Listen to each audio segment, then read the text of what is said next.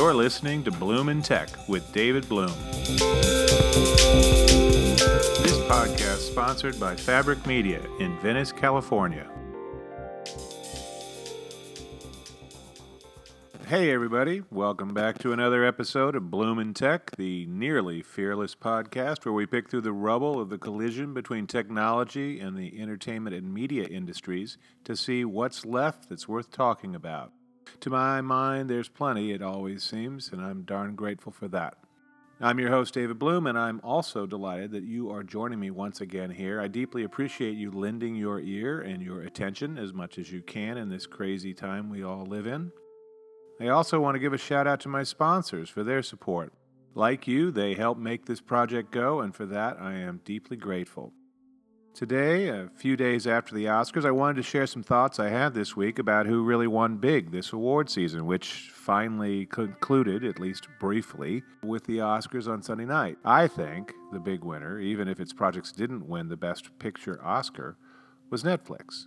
To my mind, Netflix battered down most of another barrier this week in its apparent mission to reshape Hollywood forever. And even though the streaming giant came up just short of the biggest prize in this year's Oscars, its overall performance this season represents another win for the Big Red N. This week and this award season proved to be another House of Cards moment, resetting expectations for both Netflix and the rest of the industry. It also sends a particularly well timed message of quality programming to global audiences deciding whether to keep paying those rising subscription fees. You remember House of Cards, the dark and twisty political drama based on an even darker and even more twisty British series? From back when we still thought Kevin Spacey was an amazing actor and not also a mega creep. The show debuted in 2013, built with $200 million of Netflix cash by David Fincher and Beau Willimon, a terrific cast and great writing. The resulting tsunami of promotion and hype generated 24 Emmy wins over the next few years, a newfound perception of Netflix as a home for original content, and hockey stick subscriber growth that has characterized most of the half decade since. Now comes another such inflection point at perhaps an even more complicated and important moment. Back when House of Cards arrived, Netflix was mostly home to the old shows and cast offs of just about every other media company in town, led by comfort food series such as Friends, The Office, and Arrested Development.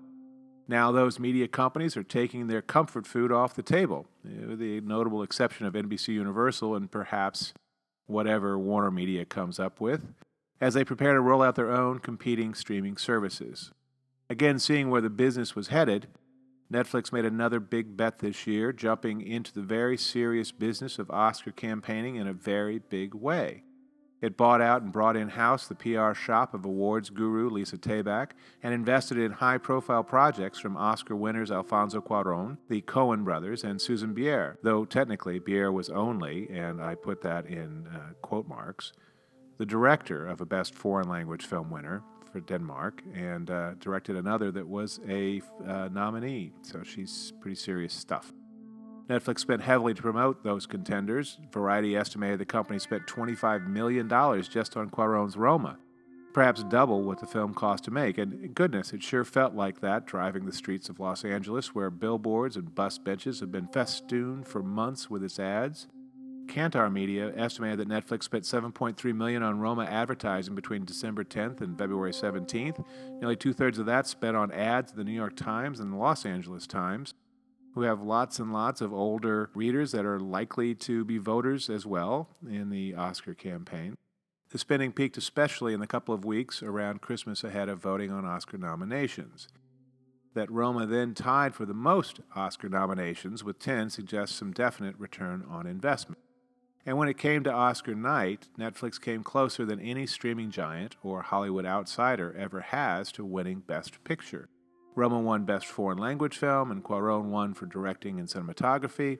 Another Netflix project, period, end of sentence, won for documentary short. And a side note, where I sit right now recording is about a mile and a half from the Oakwood School, where a teacher and several students put together that smaller Netflix project and then saw it go on to become an Oscar winner. Pretty cool.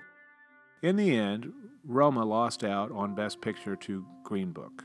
the sort of feel good buddy film traditionally embraced by the older, liberal, white Oscar voters who still represent so much of the Academy's membership even after a couple of years of serious diversification push to bring in younger, more diverse, and more um, people of color, et cetera, et cetera, more females.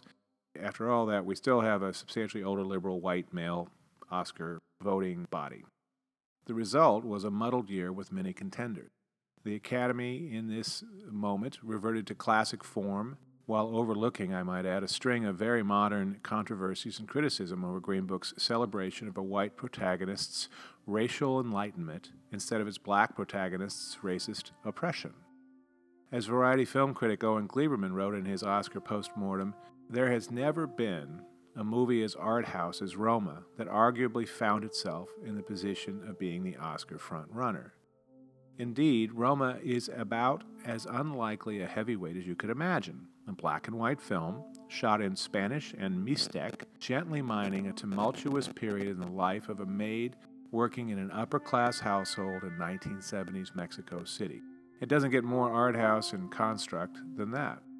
And though some question why Cuaron would put his film on Netflix, his response was apt. What chance would a project like his have to get seen around the globe, except on a platform such as Netflix? Art house films just don't get that kind of audience reach. They just don't. But on Netflix, Roma got seen, and not just by critics or Academy voters receiving DVD screeners in the mail. Even in its short three week theatrical only run, it generated an estimated $3.5 million in box office, thanks in part to all that big push that Netflix did. It's important to note Netflix released no numbers, that's an estimate. And surely tens of millions of more people, again, no official numbers from Netflix, saw the film online. So let's review. Cuaron got to make the beautiful, unique movie that he wanted in just the fashion he wanted to make it. It had a lavish and sophisticated awards season campaign, one of the biggest I can recall. It was seen by millions of people, far more than any foreign language film of the past couple of decades, with the possible exception of the transcendent Crouching Tiger, Hidden Dragon, which won four Oscars, including, as with Roma, Best Foreign Language Film. It grossed $213 million back in 2000, when that was real money, and it had a Netflix sequel in 2016, interestingly enough. Roma did just about as well, though we'll never know on the box office. There's not going to be a clear equivalency. But it won three major Oscars and laughed all the way to the bank. For a top level filmmaker, that's almost as good as it gets to name check another Oscar winner. But even without the Best Picture Oscar, Netflix got what it wanted a stamp of content quality for its subscribers and of artistic support for its future filmmakers. And that will help Netflix compete against all those media companies starting their own streaming services. If that's not a winning Oscar season, I gotta say, I don't know what is.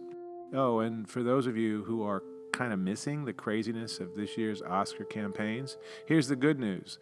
The first Emmy for your consideration events start this weekend. You can bet that Netflix will be there too. Anyway, this is David Bloom, thanking you all again for your kind patience and interest.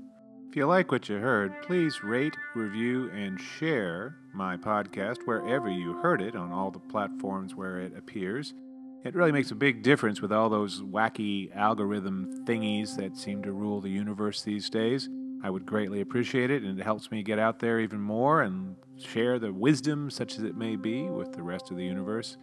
In the meantime, you have a great week. This is David Bloom for Bloom in Tech. Over and out. You've been listening to Bloom in Tech. I am your host, David Bloom. Thanks so much. And our podcast has been sponsored in this episode by Fabric Media in Venice, California. Take care, everyone.